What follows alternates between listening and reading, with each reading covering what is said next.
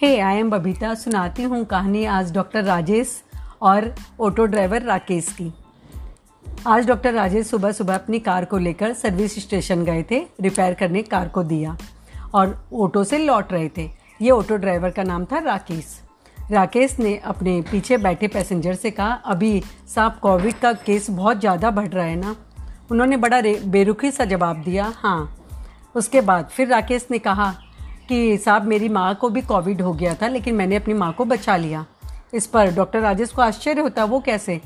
उन्होंने पूछा, क्या तुमने इलाज किया? बोला, नहीं नहीं, इलाज तो डॉक्टर ने किया था, लेकिन मेरी एक झूठ ने मेरी माँ को बचा लिया। उन्होंने पूछा, कैसे?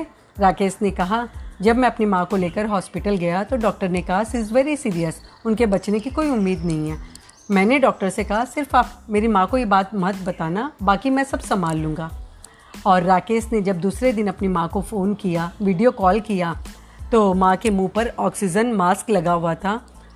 उन्होंने बिल्कुल गिव अप ही कर दिया था, कहा बेटा अब मैं नहीं बच सकती। इस पर ऑटो ड्राइवर राकेश ने अपनी माँ से कहा कि माँ तुम चिंता मत करो, डॉक्टर साहब ने कहा तुम उतनी भी बीमार नहीं हो, तुम आराम से ठीक हो जाओगी। दूसरे दिन डॉक्टर साहब आते हैं चेकअप करने के लिए राकेश की माँ को, तो कोई सुधार नहीं था।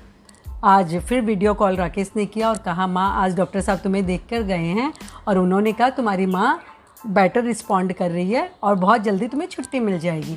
जैसे उसकी माँ ने ये बात सुनी तो उनके मन में एक पॉजिटिव थॉट जागने लगे कि हाँ मैं ठीक हो सकती हूँ। तीसरे दिन जब डॉक्टर साहब राकेश की माँ को देखने के लिए आए तो उनमें काफ़ी सुधार लगा। और जब राकेश से बात हुई तो राकेश ने अपनी माँ को कहा, देखा माँ, मैंने बोला था ना तुम जल्दी ठीक हो जाओगी, बस दो तीन दिन में तुमको छुट्टी मिल जाएगी, तुम जल्दी से ठीक हो जाओ फिर घर आ जाओ। और उसकी माँ धीरे धीरे ठीक होने लग गई और फिर मैं अपनी माँ को घर लेकर आ गया, देखा मैंने अपनी माँ को एक झूठ से बचा लिया ना। इस पर डॉक्टर राजेश की स्थिति बड़ी विचित्र थी। उन्होंने सोचा, उनको याद आ गई एक साइकोलॉजिस्ट की बात, जिसका जिस्ट ये था कि शब्दों में चमत्कार होता है, जादू होता है। यदि शब्द ऐसे कहे जाएं तो जो हमारे दिल पर असर करे तो उनका ज़रूर जादू होता है। जो शब्द होते हैं वो ट्रीटमेंट नहीं हो सकते, वो सर्जरी नहीं हो सकते, थेरेपी हो सकते हैं। पैरेलल थेरेपी शब्दों को कहा गया है। हम अपने फ्रेंड्स को, रिलेटिव्स को, नेबर को प्रॉब्लम के समय सिर्फ इतना ही बोल दें, आप चिंता ना करें, मैं हूँ ना। फिर देखिए शब्दों का कमाल है ना। सोचो सोचो। Thank you.